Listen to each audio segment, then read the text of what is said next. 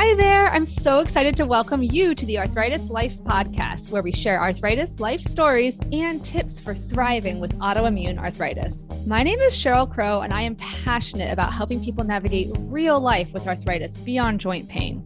I've been living with rheumatoid arthritis for 20 years, and I'm also a mom, occupational therapist, video creator, support group leader, and I created the Room to Thrive self management program. I am so excited to help you live a more empowered life with arthritis. We're going to cover everything from kitchen life hacks to navigating the healthcare system to coping with friends who just don't get it. Seriously, no topic is going to be off limits on this podcast. My interviewees and I share our honest stories of how chronic illness affects our lives. This includes discussions about mental health, sex, shame, pregnancy, body image, advocacy, self acceptance, and so much more. You'll hear stories from all ends of the spectrum from a person who's living in medicated remission from psoriatic arthritis to somebody living with severe mobility restrictions and severe pain from rheumatoid arthritis. You'll hear how people manage their conditions in different ways, like medications, mindfulness, movement, social support, work accommodations, and so much more. You'll also hear from rheumatology experts who just get it. We'll dive deep into the science behind chronic pain and what's the latest evidence for lifestyle changes that can help you thrive with arthritis, including exercise, sleep, nutrition, stress reduction, and more.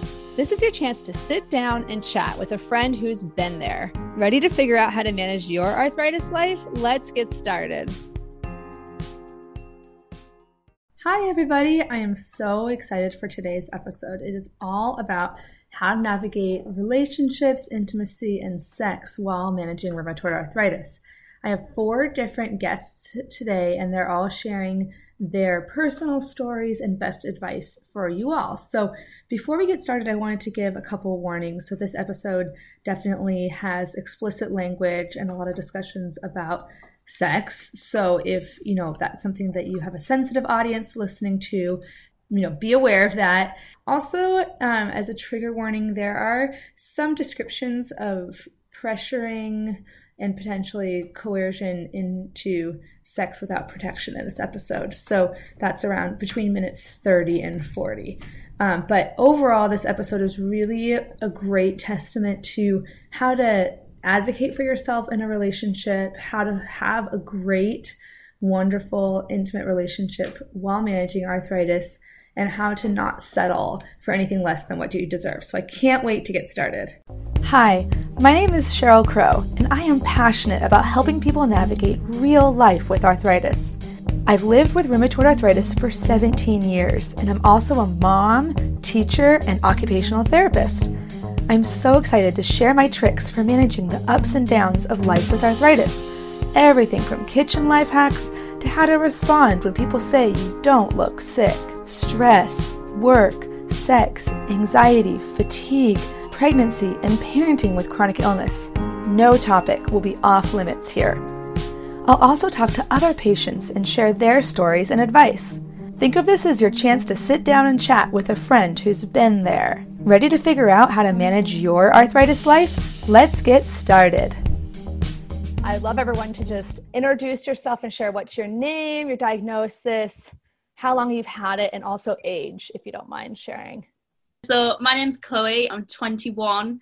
Um, my diagnosis is juvenile idiopathic arthritis, and I've had it ever since I was a baby. So, I was born with it, and I was diagnosed when I was 18 months old. Great. How about Jo? You want to go next? Yeah, sure. So my name's Jo. I'm 22. I've had rheumatoid arthritis for almost three years now, and I'm a student. Nice. Okay, how about Ali? Yep, my name is Ali. I have rheumatoid arthritis and really bad costochondritis. I am 27 years old and I got diagnosed when I was 15. And Paulina. Hey guys, I'm Paulina and I was diagnosed with rheumatoid arthritis in 2014 when I was 18. So I've had it for like five, six years. And I'm your moderator today. I'm Cheryl. I'm 38 and I've had rheumatoid arthritis for 17 years since I was 21. So today, as I mentioned earlier, we're going to be talking about relationships, intimacy, and sex while managing something like chronic illness slash arthritis specifically.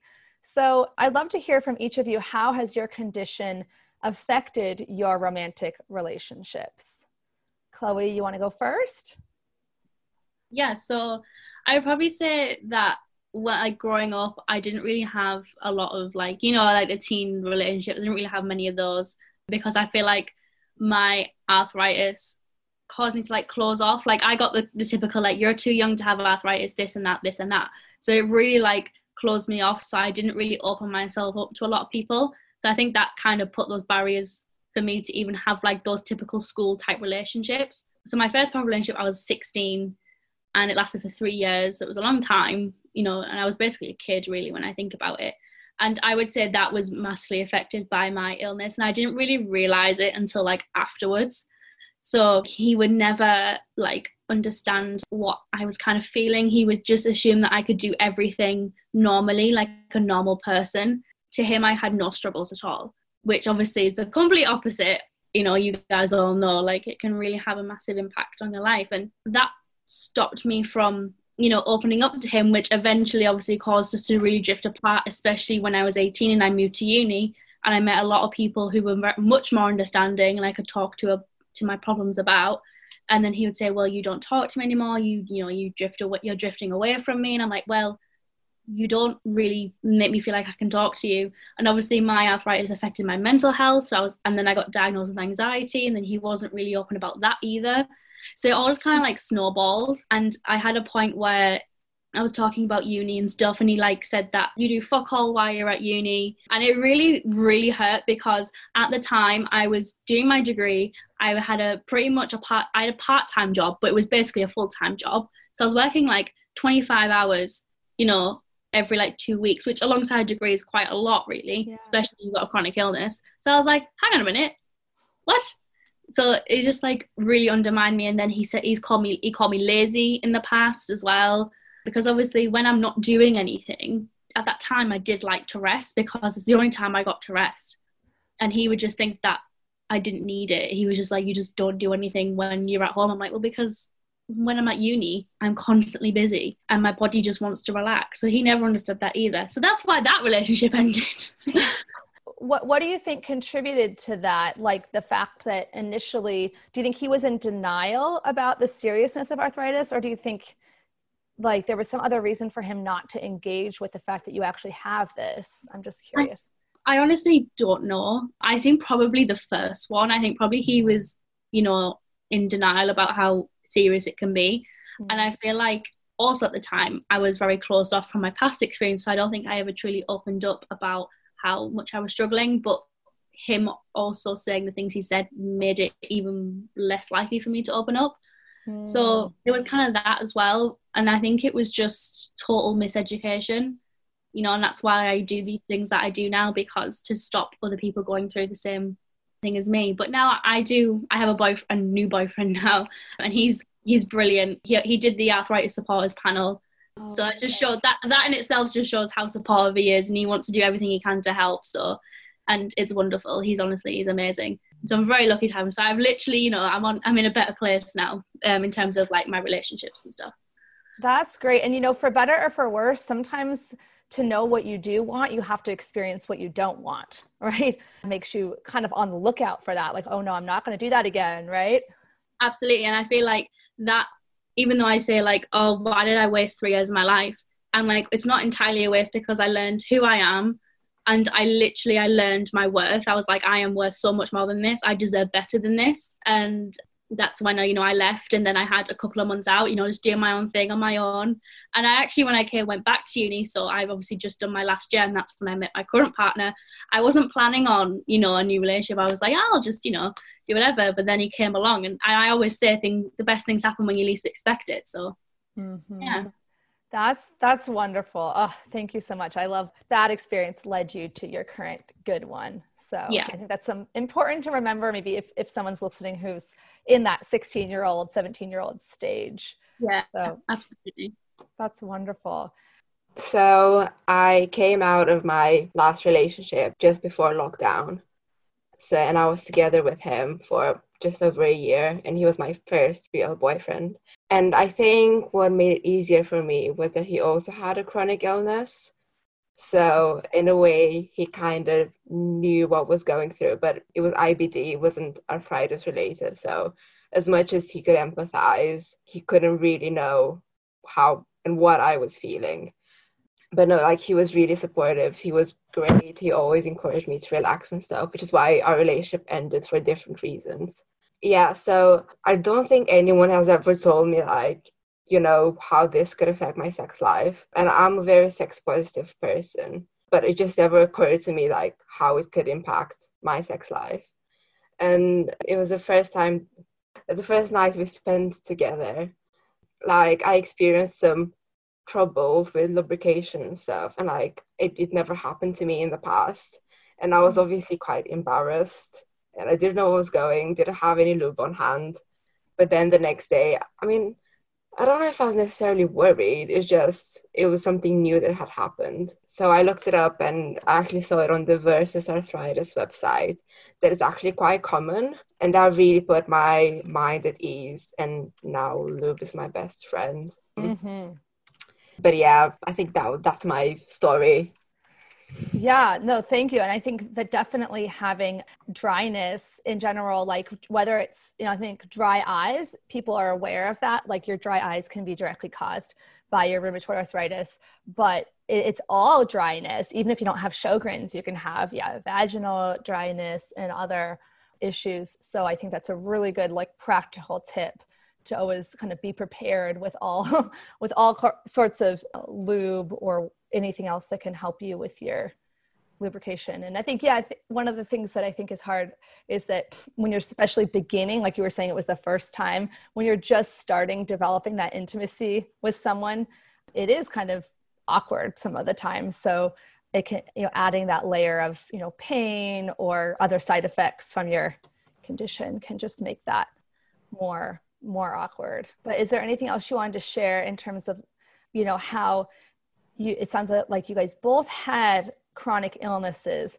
Did you ever have to like work on your communication around like what symptoms you were experiencing and how that affected things like oh i'm feeling fatigued today. I'm not really in the mood or something like that? Or were you guys pretty clear in your communication? I think the difference between us was that i had quite a lot of flares while we were in a relationship whereas he was in remission I was very happy for him. And like he didn't have any symptoms. At least he, he hasn't told me about it. But mm-hmm. we had quite an open relationship. And whenever I was feeling unwell, I knew I would t- I would tell him, you know, I I'm not up for it. I am tired. You know, my joints are creaky, and like he would understand yeah. That's really that's really key because i think a lot of people feel em- embarrassed or they feel like oh my gosh i'm saying it again like i don't want to i don't want to use that as quote unquote like an excuse even though it's totally a valid excuse. So it sounds like you guys had really good like you said really open communication. What about Ali? how is your condition both you know ra and costochondritis affected your relationship yeah, so I'm very happy that we're talking about this. I'm an open book, and this topic has never really been discussed, and I've never found resources for it. So I'm very, very happy about this. And you guys can ask me anything. Again, I'm an open book, and I think sex is very important, especially with arthritis. So, a little backstory with my sex life, I guess you could say. But growing up, I was growing up, I'm talking about like from teenager to college, like into my early 20s. Yes. I was very active with sex. I love sex. I didn't have any problems with it. I was very active, it was regular. I've had I guess four serious boyfriends, and I wasn't one to just like sleep around, but I had the four serious boyfriends, and sex was never a problem with us. It was completely normal. But however, my story with arthritis is a bit different. When I got diagnosed at the age of 15, I went through it, but I had surgery and then I immediately went into remission with physical therapy. And I was on medical remission too. Like I didn't have any medicine, I was just in remission from the age of 15 to 22.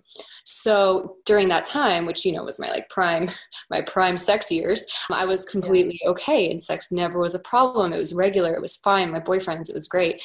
I never really needed lubrication or any other thing. Like it was completely fine. However, when I hit 22 and my arthritis came back and it was very aggressive, that's when it changed. so then I was still quite regular in the beginning of that. But I was finding it very difficult to get into certain positions due to my knee. So, if we're being completely honest here, I was getting kind of upset because I'm not I'm not a bottom person. So, and, and, you know, being on top, you can't really support yourself with your knee.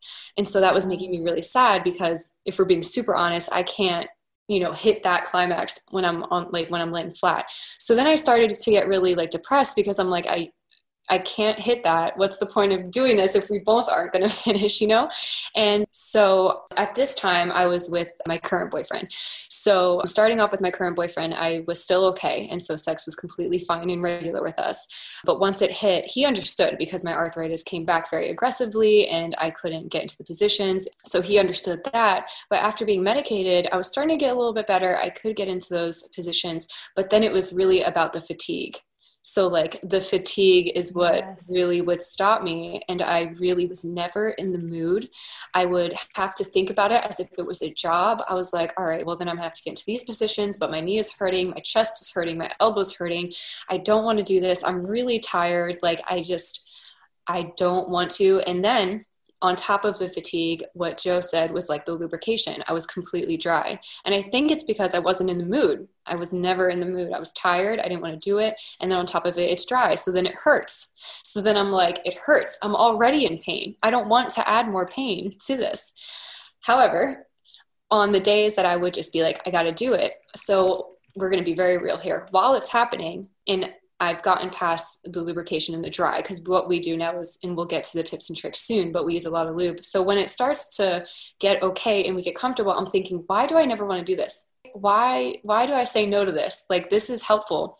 And then I read an article, I think maybe Cheryl was on the Arthritis Foundation, I'm not sure, but saying that sex is actually really, really good for people with arthritis it mm-hmm. really is great for us and i know it's kind of like fitness like you think i can't work out because i have arthritis i'm in pain it's like that with sex like i can't have sex it's going to cause pain but then while you're doing it you're like why did I stop this? So, anyway, in conclusion, with me, it was mostly about the fatigue and the dryness and the being in pain and not wanting to add pain. My current boyfriend at the time completely understands, but we'll get to the tips and tricks soon on how him and I deal with that. But that was my story. No, that's so so much to unpack there, but I think you really touched on all the different elements that can add into challenges with sex life. It's the fatigue so you don't have the energy to do it, then the pain which makes it uh, immediately not fun in your mind, and then the dryness and then the but then there's the significant emotional thing where you know that it's something that makes your partner happy and you love them and so you want to make them happy and but it, it comes at a cost to you. And so i'm glad that you guys have found ways to to work around that. But yeah i really appreciate your your openness about that. Paulina you look like you were just like ready to chime in. Did you want to chime in now? So i mean omg like that's my first reaction because first of all i'm learning here. Like like everyone just mentioned there's no materials out there that actually give you like an insight view onto what's happening or what you can experience or the different things you could have like problems with and about the lubrication. Like i have problems with that ever since i started my medication again. And i never i don't know first of all i never thought that it could be related to ra and secondly i never thought of even googling that because i've never heard it mentioned that it was like how can that be related? Like this is this has nothing to do with it. So it didn't even cross my mind to research about this.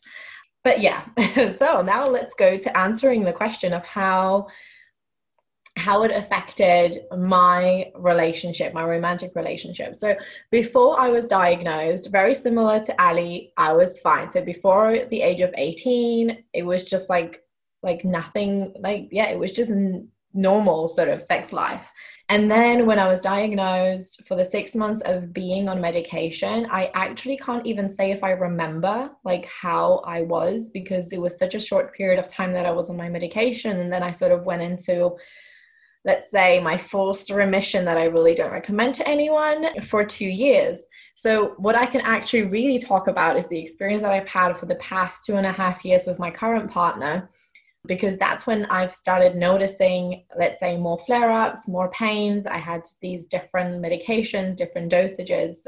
and yeah different pains and let's say like that at first it was very strange to start having like these different pains or different experiences and i i'm like i think like every one of us here we're very straight to the point and very like an open book. So i'm to be like that too. And there are certain things that started becoming really difficult for me to do for longer periods of time.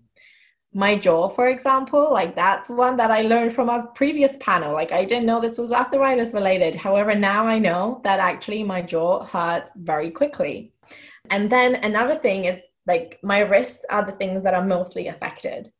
So we had to figure out ways of how to like not use my wrist in certain things that require mostly your wrist so the way that it affected our relationship, I think it would just really opened up like a whole new level of communication, like to the extreme detail of like, no, this centimeter of this position just doesn't work, and we have to change it by five centimeters, and then it's going to be fine, or the positioning of the body, or whatever. And like I said, like, I mean, yeah, we'll get to the tips and, and tricks later on, but there are things that we started experimenting with because I can't use my wrists. So, like, we, yeah, anyways, we'll get into that later. So, I think it created, in, in a sense, when we talk about all of the other things that you guys spoke about, like the fatigue, like that's a huge one. And I'm a very empathetic person. So, I always want to please people like in general like this is not even sex related but like in general i'm such a giver and i think most of us actually are for some reason. So being in this like empathetic emotional state and emotional feelings all the time and then like ali said you feel fatigued and you're in pain you don't want to do it but you also want to do it because you know this is going to make your partner happy. But while you're doing it or even when you get in to do it and it feels like a chore like a task and that's just such a horrible feeling to have because i mean sex is not about that. Sex is like about pleasure. It's about fun. It's about you know that exchange of emotions and that experience. So yeah so it was really emotionally draining for me i think in the beginning especially and I'm, to be honest i'm not going to lie it still is sometimes when i don't feel like when i don't share my emotions fully like when i just hold it in i'm like okay no i just want to do it and i want to pretend that you know i'm into it that i want to you know because it changes the vibe. It changes the vibe. And I feel that when I'm in that state, it's felt by both parties. So even though I know this, I still do it. I don't share my emotions. I don't say that I'm, oh, I'm too fatigued and the usual, let's say, excuses. But for us, they're not even excuses. They're like legit things we experience. I feel like when I don't share these things, the whole experience is just not as great. And then when you do talk about these things, you can find ways to compromise or you can find ways to make it happen so that both parties are happy. So that, yeah, so that's like talking about the fatigue stuff and about the emotional connection with it. And then on top of that goes the whole modification. Like, I mean, we talk about tools for the kitchen, we talk about tools yeah. to make our life easier on how to live our day to day life but I'm sorry, sex also is sort of like day to day life. And oh, yeah.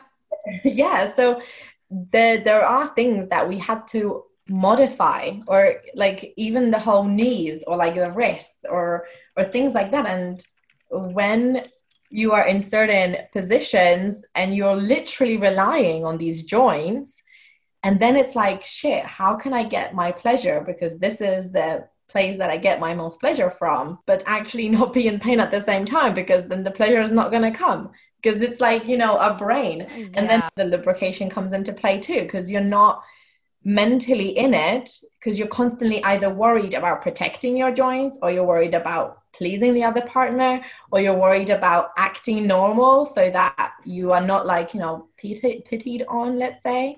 That just really hits the nail on the head. Again you guys are all hitting the nail on the head perfectly where it's like it is not just oh sometimes i think the sex education when it is done it's like just experiment with positions and find one that works. It's like it's not just the physical. The physical affects the emotional. The emotional affects the physical you know back and forth relationships have power dynamics, whether we like to admit it or not. You know, it's kind of, I like to think of like my romantic relationships, there's always kind of like a seesaw. You know, it's kind of like sometimes one person's more into it in general than the other. And, you know, I'm married now, so it's a little bit less of a up and down seesaw. But, in, you know, there's always kind of like a negotiation. So, anyway, I I'm sorry if I cut you off. I was just really excited about what you're talking about. Was there anything else you wanted to add? Another thing that came into my mind while everyone was talking is how my hormones, like for example, when my period is getting closer and my hormones are like playing up and they're like going crazy and having a party, that's when my sex drive increases.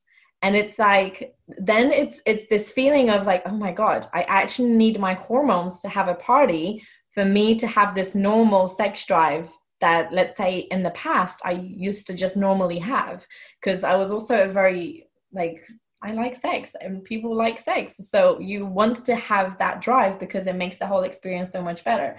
And now it made me think like that's crazy. I actually need my hormones to have a party for me to have like a full on amazing experience in terms of like mental emotional and physical connection of everything joined together So I know Chloe, you wanted to add a little bit more to your story. What would you like to share? Yeah, because I at first I thought I didn't. We were just talking about relationships, and then everyone else started talking about sex. I was like, I want to talk about sex. Yeah, I want no, to talk I'm, about experience. It's all good. Go for it. Like, can I chime in? no, because I just want to say like literally what Cheryl was just saying and what Paulina said. Like literally when you guys were all talking, I was like, oh my god, me too at everything.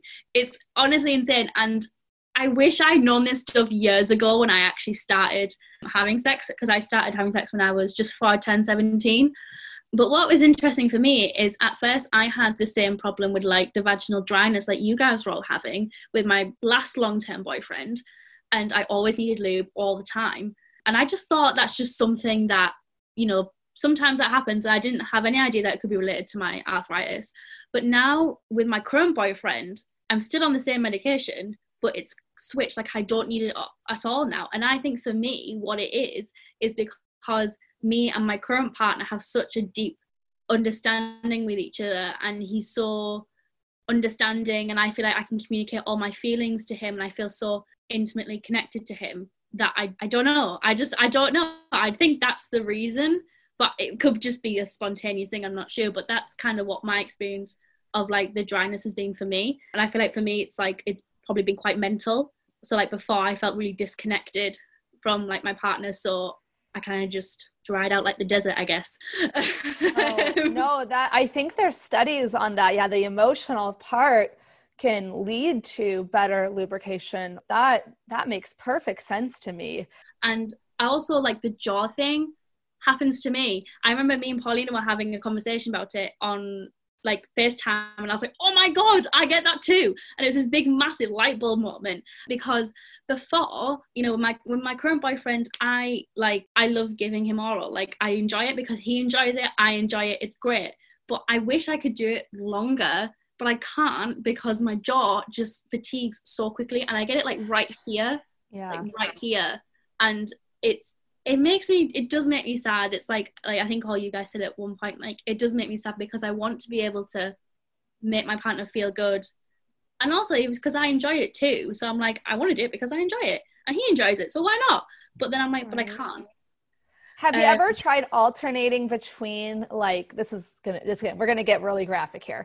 So one thing that i've done is like alternate between the guy and i'm straight so i'm with a man but not to say everyone is i'm not assuming everyone's anyway. So he can kind of like if your jaw needs a break he can kind of do uh his hand to keep himself hard and then you can kind of take a little jaw break. Okay, Ali and Paulina are nodding. Have yeah, so I've done that. Well, I've like kind of switched between my hand, my wrist, and my mouth, like just switching, and that's like fine. Oh, yeah, your own hand. Sorry, I'm not willing to do that because I know my hand's gonna hurt. my wrist is like hurting today, so obviously it would not be possible today. But like when I'm when it's like kind of normal, I do switch. But I just sometimes I just wish I could just be able just to do it. You know what I mean?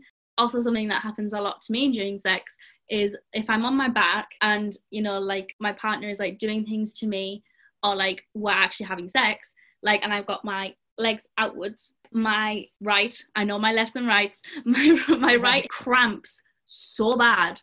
Like it literally like just locks into place and just cramps. And i'm literally like ah like it really really hurts. And i hate it when it happens because sometimes that you know i've had to be like stop stop stop and like i feel like i'm you know thinking the moon and it, it just i just feel i don't i would say at first i do get i felt embarrassed now i don't because you know being with my partner for you know almost a year now so kind of getting used to it. But at first, I was like nervous about it, and it's happened before with my previous partner. So when I first started having sex with my new partner, I was like, "Oh God, what if it happens? What if it happens?" And I got myself in like this kind of worry.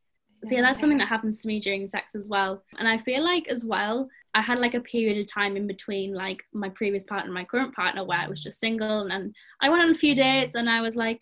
I didn't necessarily like want to sleep around, but I just kind of was like, I just want to do what I want.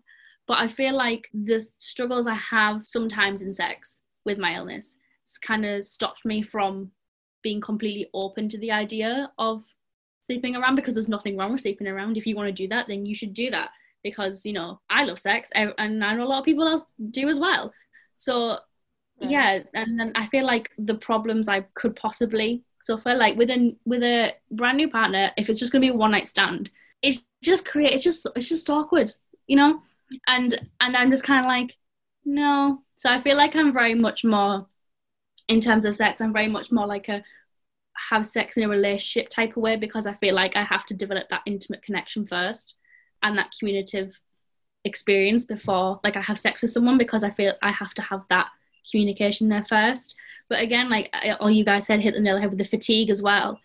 Like yeah. i love having sex with my boyfriend. It's great. We have both have loads of fun. And we were having like sex every single day at one point until I hit a barrier and I just flared so bad for months and it and I wanted to have sex but I just didn't have the energy and I was in so much pain and I, and he was so understanding he would never you know never like push me for it or anything but and he'd be like it's fine you need to rest you know just do that you know he's great but yeah and I was like but I want to and he's like no but you need to rest and I'm like but I want to and he would be like well and, I, and it, I would feel bad, you know what I mean? And and he never made me feel bad. It's just me on the inside feeling like you know feeling bad because I want to be able to to do it, but I just can't because my body is just like nope. it's so so hard. I mean, something that I try to remind myself in those moments is just that you know no one no one has it perfect right like there i mean there may be some people in their early 20s who are totally like able-bodied and you know great but most people have some sort of challenge with with sex and intimacy whether it's mental emotional you know physical or their own kind of fears. Maybe i'm not pretty or i'm not worthy you know so i try to remember okay the ones that i have they're around like my physical health but at least i have you know have these other things. But like you said it's it's an emotional an emotional thing and you want to just be like I, I don't know if any of you guys listen to dan savage's savage love podcast or column. The thing that he says a lot is like g you want to be ggg like good giving and game. Like you want to be you know good at it giving to your partner and then just game to go whenever Hi, everybody. I'm interrupting really quickly to let you know that the waitlist is now open for the Rheumatoid Arthritis Roadmap, your guide for a full life with RA. So, this is actually the same program that used to be called the Beginner's Guide to Life with Rheumatoid Arthritis, but I updated it with some pretty major changes, and I also changed the name because it's a really, really useful and powerful program, even for people who aren't truly beginners. The waitlist is available by entering bit.ly slash RA roadmap, all in lowercase, or you can click on the link in the show notes for today, or just email me at info at myarthritislife.net. And I can't wait to share more in the coming weeks. I'm a bit older than you, but so something for me is I got married in my very late 20s. All right, started dating my husband at like 28, so I had a number of years, in, uh, but I didn't get diagnosed with RA until I was 21. So I was already sexually active then, but then I got di- diagnosed. And something for me that was I had a lot of fears around getting an STD because of being on immunosuppressants. So for me, I would I actually was very proactive in anyone that I dated before and that I wanted to be sexually active with, I would make them get an STD test and show it to me. Has anyone else done that? I'm like, I, I thought I was kind of weird for that, but now I see you guys nodding. I mean, I, I feel like I've been talking for ages. Oh, I'm so sorry. Okay. but I haven't like done that, so to speak, but I have had the same anxieties. So I have kind of been like, oh shit, like I need to be, you know, careful. And I think that's another reason why I was saying when I had that period of being single, I didn't, you know, just sleep with whoever because I was so terrified because I have, you know, like you said, I have anxiety disorder. A lot of it is related to my health and my arthritis. The fact that I have a suppressed immune system. The COVID has been wonderful, not. COVID has been terrible for my anxiety. So I have like the same thing. Like I remember, you know, in all my all the people I've slept with, I've been as proactive as I can be you know making them wear protection or making sure i'm on you know i'm on protection too. Not just even with STDs but also pregnancy as well. Because pregnancy not gonna lie pregnancy terrifies me because of my arthritis.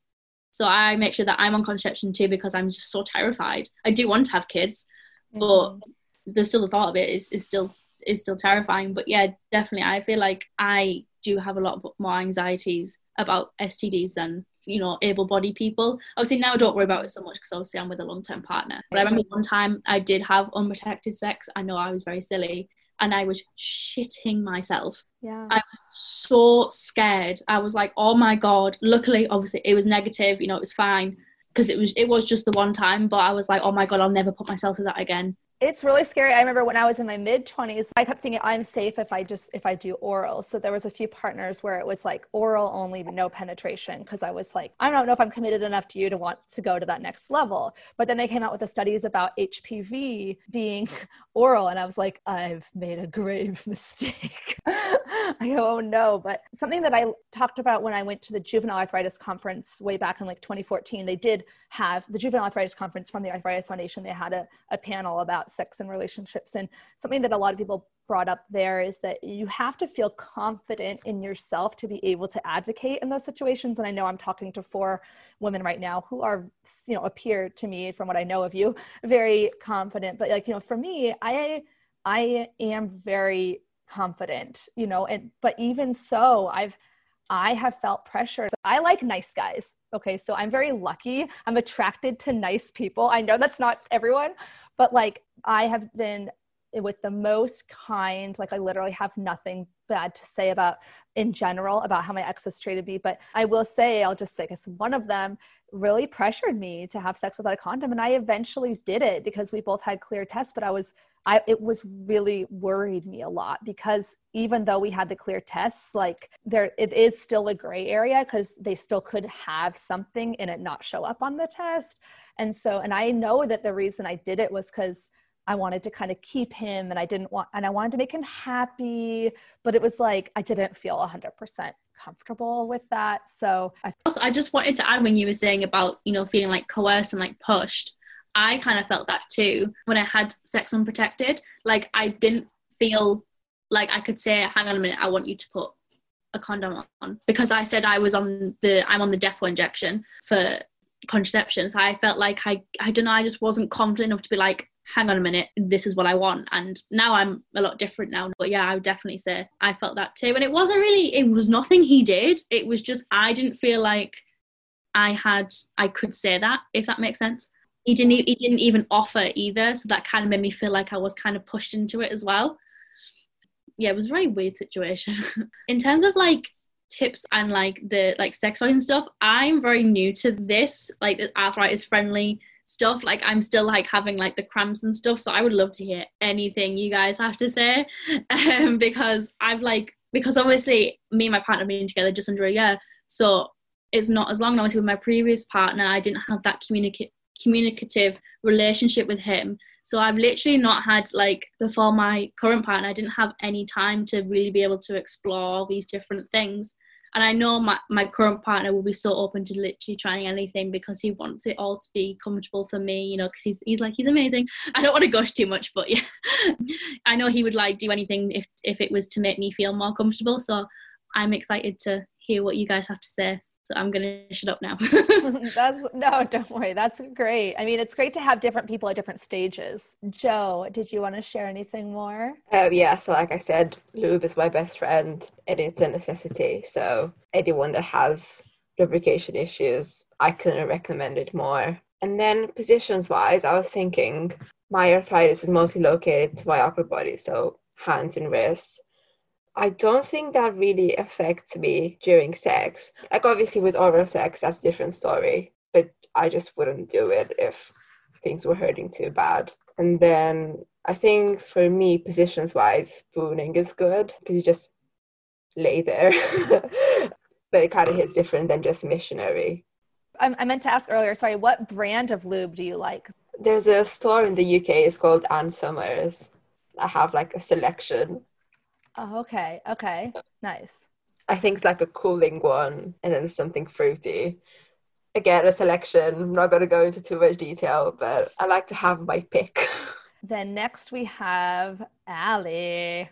Yes, I have lots. I wrote it down, you guys. I'm very yeah. excited. Yes. So I did like what you guys said, or what Cheryl you said about testing. So if anybody out, is out there in, in the dating world, so like I said before, I was with my current boyfriend. I I was completely very sexually active, but and I was with long term boyfriends before then. So like Cheryl said, I wasn't testing just because it was just them, unless they were cheating on me.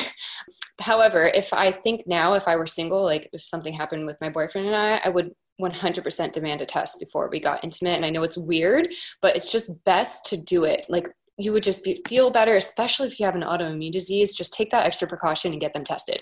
You know especially like it's covid right now. Like it's not weird to be like go get tested you know if anything, they're getting tested for COVID if that's what's going on. But yes, and also definitely being safe, especially with methotrexate. If you're on methotrexate, you cannot 100% get pregnant. You have to be extra, extra safe. So I am on methotrexate and I take the pill and I even use a condom because I want to be extra safe. My doctor tells me every time, please be safe because you cannot get pregnant with methotrexate. So I'm just putting that out there. But tips and tricks, I wrote lots of stuff down. So for the fatigue problem, which is my biggest problem, problem when it comes to sex, I thought about scheduling it. So I know it's weird, but scheduling it for when you are uh, you have your most energy. So if you know me, you know I'm very energetic in the morning. So I haven't really implemented this into my life, but I'm thinking about doing it when I have the most energy. So waking up, maybe starting my day with it. You know how I start my day with my pre-workout. I should maybe start it with sex because I have the most energy at that time. So that definitely helps with fatigue. Practice I know it's strange, but if I mean if you're dating, this is different. But if you have like a a, a long term relationship, I'm sure they won't hate that idea of practicing practicing to see what feels good for you and seeing what moves you can do and what positions you can do. And i recommend starting with the bed because any other location could be really hard on our joints like the bathroom or the shower. The shower is like my worst nightmare when it comes to sex with arthritis. So definitely start with the bed try those positions and use pillows to help you. Put the pillows under your stomach for like when you're in doggy style or put those pillows in any way you need to help support your joints. And i promise you, I'm sure your partner won't mind practicing. Like you can practice every day. So, definitely practicing. We talked about lube and how that's super important.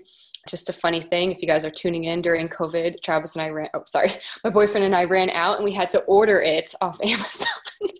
so, I don't know what brand it is, but that was fun. Um, so, but usually I just, I get like something fun, like Jo said and I get a variety. Um, and also the flavored ones are really a lot of fun. And let's see, communication. Communication is key. This is my last tip and trick. B, I know we mentioned in the comments when is the best time to bring it up, especially if you're dating. I'm very open about my arthritis. So, usually on the first date, I'd be like, I have arthritis, let's talk about it. But when it comes to the sex, before you start it, you don't want to be in pain. You don't want to be uncomfortable. Be like, listen, I have arthritis. This is what I have to do. Do you want to practice with me? Like, you know, like make it funny. But communication is key. Like, I have a boyfriend who doesn't communicate with me about it. So I bring it up and I'm like, we don't have sex enough. And I want to tell you why. And then he's like, I understand, but let's try this, you know? And so for me, it's communication. But yay. Sex Yeah. is good. it is good. Sex positive. And i think that you what you bring up so i there's some studies that show that like extroverts are like super attracted to introverts and at least i have found that like almost all my exes have been introverts. And so i think sometimes introverts aren't comfortable being proactive about bringing stuff up. So or they're worried right? They don't want to they might want to make sure that you don't feel like they're patronizing you or something like that. So i think yeah for better or for worse, if we're the one who it's affecting, you know, we kind of have to be the default person to bring it up and not like you cannot expect your partner to read your mind, you know. And so I think that's a really, really good point. And I loved I loved all of your other points too. Awesome. Okay, what about Paulina? Yo. first of all, and I think I'm going to say this multiple times during this tips and trick part, is communication. Like, I feel like I need to get it tattooed on my forehead for like everyone in my life to understand how important communication is like not even to do with sex but to do with everything arthritis and to do with everything about the human life like communication because you can never expect someone to be a specific way or to do something. You cannot assume them to be a specific way or to think about something because that's your thoughts. And everyone is such a big individual that you need to communicate your beliefs your thoughts your thinking opinions or whatever for that other person to even be aware of them. Like unfortunately no one of us is a mind reader. We can tend we can sense energy levels and we can sense like if it's what sort of energy someone is giving out but we can't sense what they're thinking about. Like that's just impossible.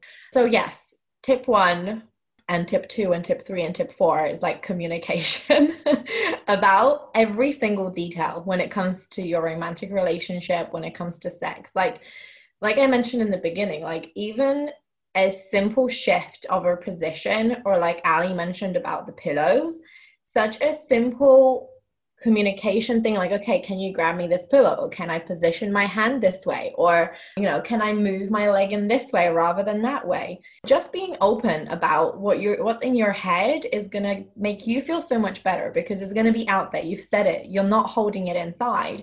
And also the other person is going to know like what they can do to make it better. Definitely lubrication for me however i know that you guys mentioned like fruity you know fun selection and that sounds exciting however i have a very sensitive skin and i have like a very sensitive reaction to chemicals especially on my skin or anything like that so I always have to get like water based. Like it's pretty much just water with aloe vera, I think, or even not even that. I think it's just like even something more natural because and even to be fair, even something funny, we ordered a like a water-based one that we normally use, and that's always been fine.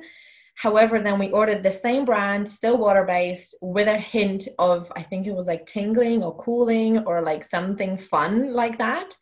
And I thought I'm gonna like I had to jump in the shower straight away because it was so bad and I react so quickly to these things as well. So so for me it's also the fact that I have to be very careful about like what lube I do use and water based and like as little ingredients as possible and that's what sort of works best for for us.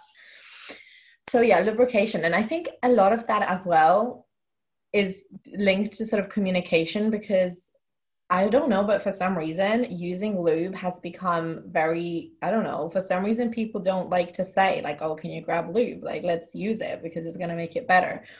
But honestly, you just have to think about, like, the purpose of sex is to have pleasure and to enjoy it. And if you're going to do it in a way that's not giving you that, because let's say you're not lubricated to talk about that topic, it's just completely like destroying the whole purpose of what you're doing. So it makes complete no sense. So just be honest about it. Be honest and communicate about your feelings of what you need so that you get that pleasure. Like everyone has a different way of experiencing pleasure, and you just have to communicate about these little specifics as well. Like I mentioned before, my wrists are the ones that are mostly affected. And being on top is also like a very favorable position for me. So you can imagine like that being quite, you know, tricky. However, you can still be on top and be on your forearms rather than on your wrists. So like that would be a tip. Just use your forearms and yeah, you'll be lower, but actually it makes it fun because you're closer to your partner, which builds up that intimacy even more. And then with the knees, and we're talking about workouts here because we're having some amazing conversations but rather than being on your knees, just be on your feet. Like you'll be working out at the same time and you'll still be in a very similar position or even like the same position. And yeah, so to avoid the use of the joints, which are affected mostly, and just playing around with trying to use a different joint, like rather than the wrist, using the forearm, rather than the knee, using your feet. So that would be a huge, I'd say that's more like a practical tip that I'd want to say about the sex drive. So I, like I said, I'm like very like I'm a giver. I always want to give and I always want to satisfy. And I think, yeah, like I said, most of us are. And once again, like I said, I'm going to mention this all the time, linking back to communication. Sometimes when I don't feel like I want it because I'm too much in my head. And that's not just about, like Chloe mentioned, such an important thing of how you need to be connected intimately with that person to be, let's say, lubricated or to feel like you want to have sex. But it also, I feel like it also links back a lot to what's in our head at that time anyway. So you could be connected to your partner like 100%, but maybe you've had a bad day with a flare or maybe something else bothered you. And i mean it's not just the flare pains we're also affected mentally by the things that we experience. And some days we are more sad about the life that we lost and some days we're more sad about something else or maybe more hair fell out that day or like whatever. So i feel like it really like links back to what's in our heads as well that affects our sex drive. And when you are in a relationship, to me anyway, I always live on compromises and I live on like communicating, okay, we do this because this is what makes them better, this is what they need. Everyone has human needs. So this is what they need and this is what I need. So let's make it work. And I would say that a big one that's been a huge help for me is like sometimes if my partner needs to have sex, because that's a need that he has and I'm not so much into it, I would compromise and still do it. It would just be more like I don't want to call it like a to do thingy or like a, you know, business transaction, but I feel like it's still that communication of, you know, I really need it. I understand you're not feeling well, but maybe can we do this or that? Or could you help me? I don't know, by being there next to me while I do it myself. You know, even like simple things like that. And so I would say like maybe experiment and try out how that makes you feel. It's more about communication. Oh my God, again, communicating about your feelings, your emotions, your thoughts, compromising it in a way, and just finding a way so that both parties are always happy or most of the time happy. Okay, Ali, what else did you want to say? Yes. So I know you mentioned toys in your question. So I thought about this, and it's a toy that I use quite frequently, but a vibrator for us. So there is one that we have CVS here, but it's like a small. How do you explain CVS? Like a, like a little store. Yeah. Yeah, like a pharmacy store. And it is a ring with a vibrator on the side of it. So you put it on there their things and it goes so it could stimulate your, your you know your clitoris. So it really does help with like the whole because you know we need lubrication down there but you want to get in the moment and you want to get the fluids flowing. So really like stimulating that area of ours would really help. So he, um, we use that ring and he puts it on and it hits that spot. So it could really help with getting the area less dry and getting you kind of in the moment. Also just a tiny vibrator that can use when he's doing anything or you just need that extra help. It, it really does help because it helps get the fluids going a lot quicker.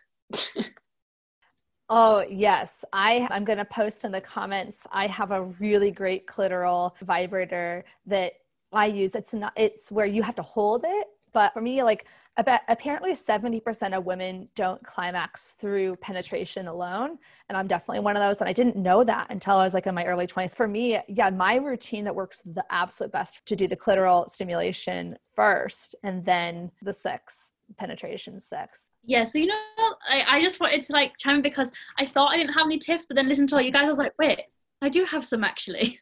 um, well, I'm gonna say the you know the famous word that we've all been saying: communication is hundred percent key. I'm not going to go on too much about it, but I 100% agree with all you guys. Communication is 100% important. I feel like when you have that communication, you do feel more able to kind of voice your concerns and say like, oh, well, can we do this? It's like Paulina said, like, oh, can you grab me that pillow so I can just put it under here, or can we grab the lube and stuff like that. So 100%.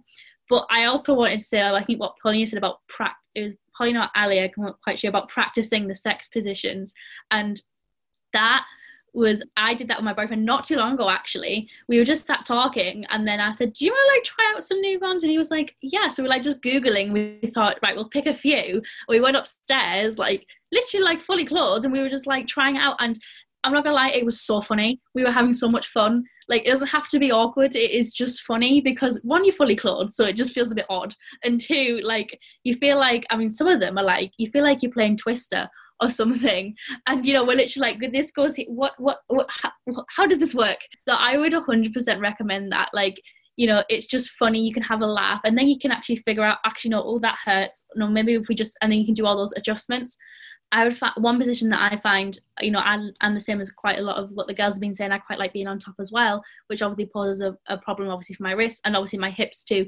so the spooning position is actually i really enjoy that as well because i can just kind of like um, Jo said, you can just kind of lay there. you can just lay there.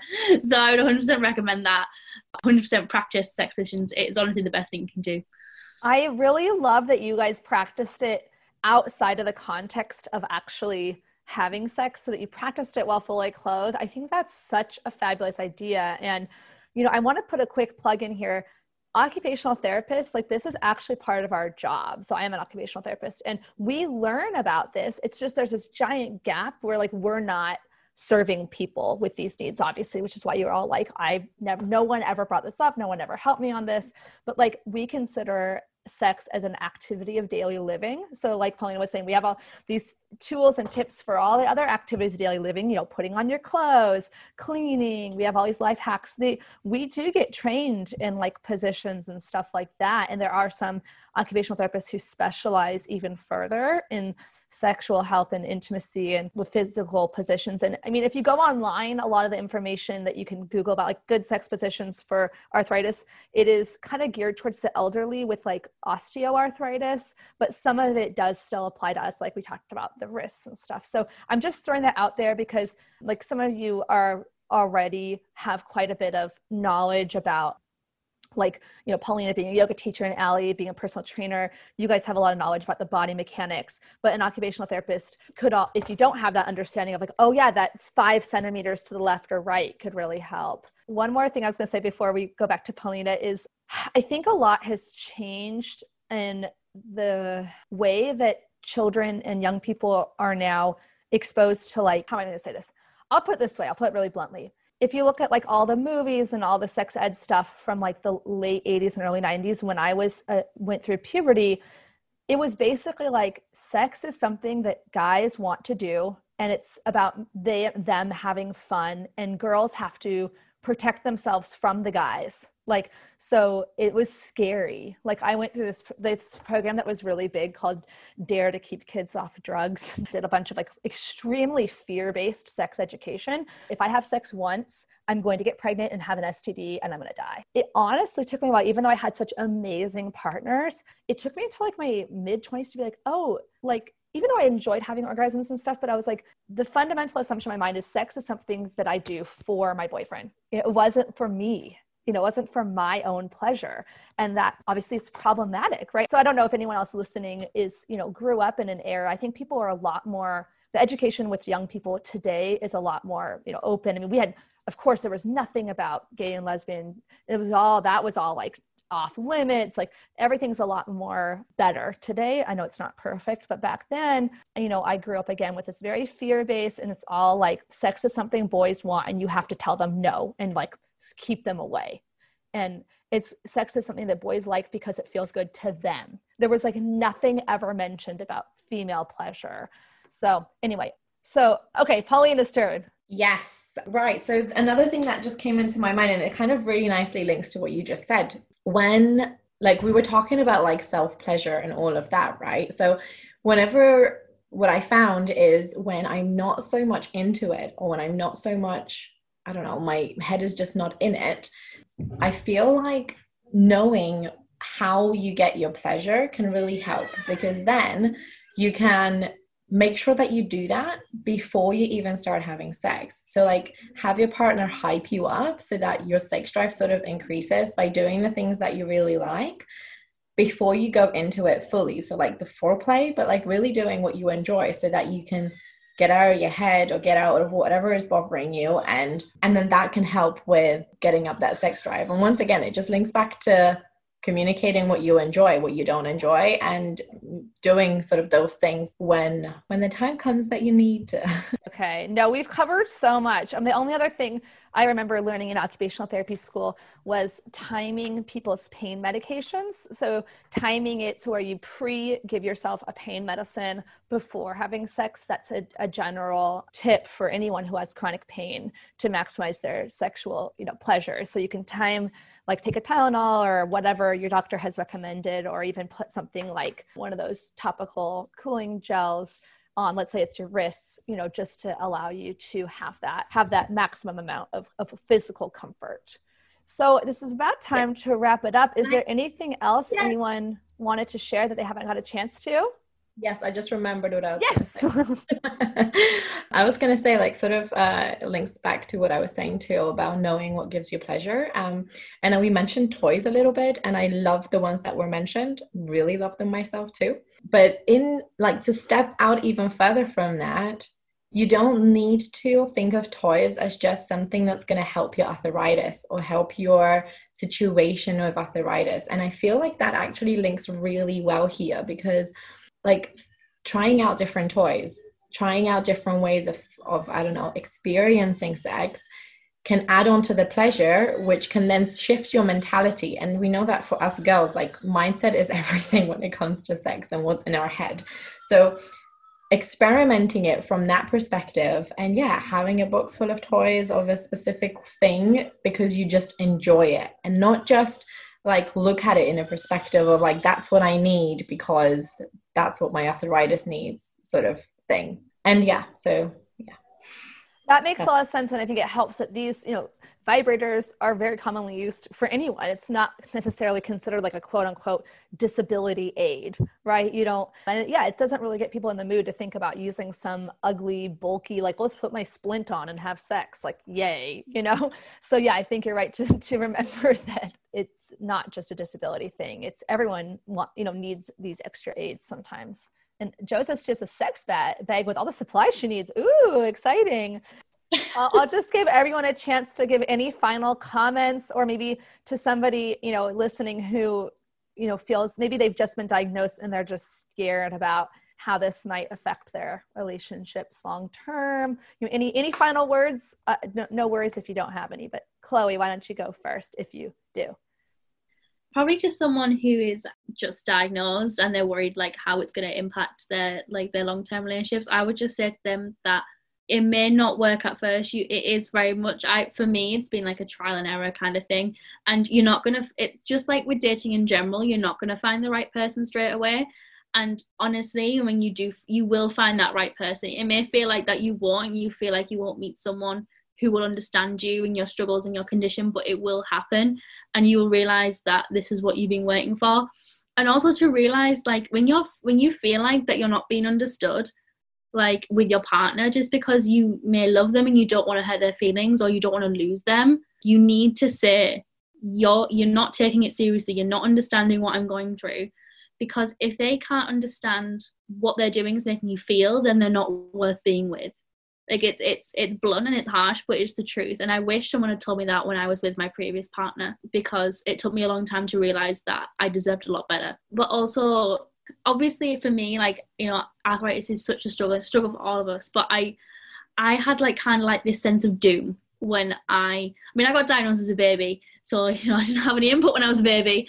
But when i was growing up my rheumatologist said to me, she said, you know, you could grow out of it because is what juvenile arthritis can be like. You can grow out of it. And I hung on to that hope for a long time. And then I got to about 16 and she said, and it was getting worse. And she was like, I don't think you're going to grow out of this. And that I got that sense of impending doom. And I was like, this is it now. Oh my God, like my life's over. And I just want to like discourage people from feeling that. Like I know it can feel that way and it's so hard to get out of that mindset. But just know that it isn't the be all and end all. And you will find someone who will understand you and you can get that intimate connection. And it sounds cheesy, but there's hope. There really is hope. And I feel like I just feel really passionate about it. And like you know like because I've been I've been there myself and now I've like come out the other side. And you know the grass really is greener really. You're mm. so wise for being 21 I'm just amazed. That was so beautiful. I think we we got to like put that on like a shirt or something everything you just said. Maybe a, lar- a large shirt. That was beautiful I'll embroider it. embroider, yes. Yeah, thank you. Yeah, I'm just so impressed by all of you. Oh my gosh. Okay, what about Jo? Okay, so before I say my final thoughts, I have like a little story. So during lockdown, I've downloaded Tinder, as you do, kind of get put myself out there again. And obviously, you, you don't really want to bring it up out of the blue. You know, I have arthritis, but so I have my arthritis Instagram handle in the bio of my personal Instagram, and like when people ask for it, I mean, in my head, they kind of stalk me and they see that. So they kind of figure out that I've got that without me actually have to be having to bring it up. And like usually people are very polite about it, but there was this one person, and what he said was, "Oh, as long as it doesn't affect sex, we're fine." And that was, I'll just say that we haven't spoken after that. But yeah, it's just kind of an example of what not to do, what not to say, because obviously it it affects more than just sex, but at the same time, with all the modification and AIDS, it it doesn't affect it as much like i mean obviously you feel it but it doesn't mean it can't be enjoyable. Well that helped you narrow it down that you didn't want to date him. It's like yeah. thank you for revealing yourself to be unworthy of me. Next. Yeah but just uh, my final thoughts like i said i've i've experienced a relationship where communication has been great and like i feel like now i've got my standard set up in a way like not to settle for anything less. Obviously, it was different because he had a chronic illness, but you know, translating it to someone that doesn't have a chronic illness, I think I know what I deserve and how someone that's truly empathetic uh, and understanding, just a good person in general, should sound like. Yeah, yeah. There's going to be somebody who listens to this and just feels so much more hope and and support. So I'm so grateful for you all. How about Ali? That big word of this whole thing, communication, and just being really open with your partner and giving them the resources. You know, they would like to see those resources. Maybe they want to listen in on this panel. I know this panel is really good for people with arthritis, but your partner might want to listen in so that he or she knows how to work well with you and also kind of what chloe touched on like don't ever feel pressured you know? Like if they're not being cooperative with you or they're not like jo said if they're not okay with taking those precautions and really trying out those you know if they're not helpful just don't feel pressured. We talked a little bit about that. Don't ever go into it and be like okay just i just want to make my boyfriend happy so i'm going to do this even though it's really going to hurt me. Like don't ever do that. Like we were saying enjoy it. It's for both of you to enjoy not for him or her you know? Like so if they're not on board with it and they don't want to learn and they're just like let's just, sorry i'm trying to get my thoughts together. If they're just like let's do this and be done like no they give them the resources and communicate between one another. Let them know how you feel. And if they're not on board like chloe said thank you next. I'm sorry but if you're going to be with them for the rest of your life they got to be on board with this illness and they have to be on board with this illness in bed. So mm-hmm. yes absolutely. That's great. Okay paulina any final words Yes, thank you. So, just so that you guys that are listening feel a little bit bored from this uh, little podcast, is communication. OMG, what a surprise! Like the first time we mentioned it. no, communication, but like, and if you're not someone who feels comfortable communicating, because I know that is like that for some people too, just know that if you don't communicate something, don't feel angry or upset or frustrated at another person for doing something wrong or for saying something wrong or for not knowing how to be because you didn't communicate with them. So you can't expect them to to know how to be. I mean, arthritis is is like a learning curve for us each day. So we can't expect someone to fully understand it or even a little bit understand it if we're not truly being honest and communicating about it. So, yeah, so that, and to really pretty much repeat what Chloe said, like, don't settle down for less because like I know that for me especially I tend to feel like I'm a burden like I want to do everything by myself like you know I don't want the other person to completely change their life just because I need a little bit more help or a bit more support or a bit more needs. But honestly like it's talking about the support that you need and talking about the help that you need and not being ashamed of it can actually make your relationship so much stronger. That's and that's at least something that i've experienced. Like talking about the things that you need support with is going to increase the bond in your relationship or at least it has been for me. So if you're with your partner and maybe you feel a little bit disconnected maybe go back and see how honest and how communicative you're being about everything and see how they are. Because if they're not being helpful if they're not being supportive in whatever area of your life and this goes to like non-arthritis warriors too i'm sorry but like everyone deserves to have someone who is fully supportive and fully understanding and caring. So just don't settle down for less i know that i think um, cheryl you mentioned that you were like picking out the good guys in the past I'm like the complete opposite. Okay. I've had a very shit boyfriends. I've had a very shit past relationship life.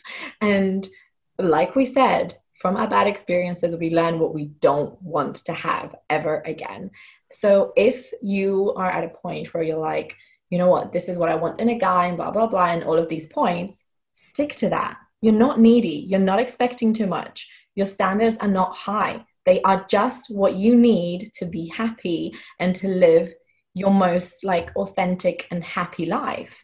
So stick to that. Don't ever settle down for that for, for anything lower. And especially if something affects your health or your pain, and health is physical and mental, guys. So like don't forget about that. If something affects you mentally or physically in a, in a negative, challenging way, then just spin it if he is making you feel shit, if he is making you feel bad in whatever way that could be at all, you you just that that's just not someone for you. So just know that there are people out there who will be a hundred percent supportive. And you don't want to settle down for anyone lower that than that because you're missing out on an amazing guy who's going to help you so much more any last closing tips? If you are not in a relationship and you are still sort of dating and, and tr- testing the waters or whatever uh, however you want to call it for me when i introduce myself i'm like hey i'm paulina. I'm this year's old. This is my favorite color and this is my hobby and my passion. And arthritis is one of those things about me.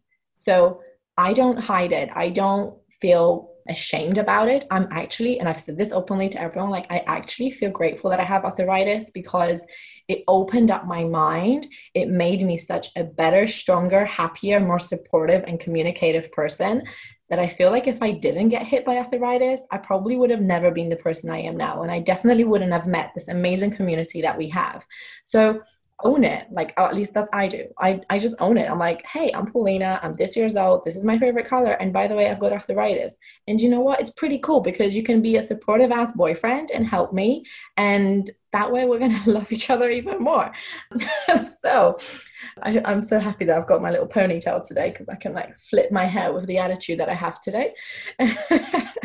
but yeah, like, bottom line of it all, guys, or whoever is listening, or, you know, you just have to value yourself as a person. Like you know your value know who you are know what you're like know that you deserve everything that you want and and reach for that.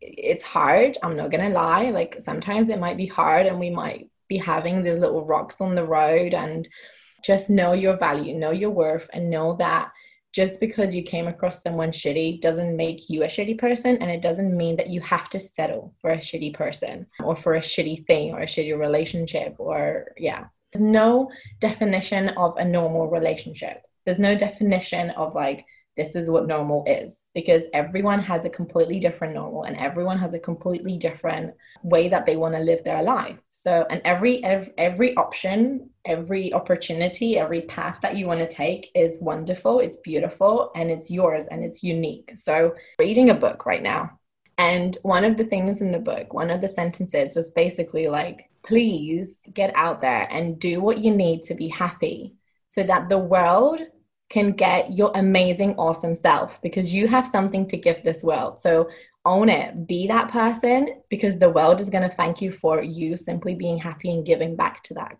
to them. So that's it. Wow. Sign out. Sign Dropping the mic. Boom. Pulling it out. Everyone who's gotten this far in the episode deserve uh, earns a cookie and a free sex toy. No. I yeah. Wish. Yeah. well, thank you guys seriously, thank you all so much. I learned a lot, even though I've been living with this for 17 years. And there's something so powerful about personal stories. This episode is brought to you by the Rheumatoid Arthritis Roadmap, your guide to a full life with RA. It's my comprehensive online education and empowerment program. I'm so excited about it. And to learn more, go to www.myarthritislife.net. Thank you so much for listening to another episode of the Arthritis Life podcast. This episode is brought to you by Room to Thrive, an educational program I created from scratch to help you go from overwhelmed to confident, supported, and connected in a matter of weeks. You can go through the pre recorded course on your own, or you can take the course along with a support group. Learn more at the link in my show notes, or you can always go to www.myarthritislife.net. And if you like this podcast, I would be so honored if you took the time to rate and review it. I also encourage you to share it with anyone you know who might benefit from it. I also wanted to remind you that you can find full transcripts, videos, and detailed show notes with hyperlinks for each episode on my website, www.myarthritislife.net. If you have any ideas for future episodes, or if you want to share your story or wisdom on the podcast, just shoot me an email at info at myarthritislife.net. I can't wait to hear from you.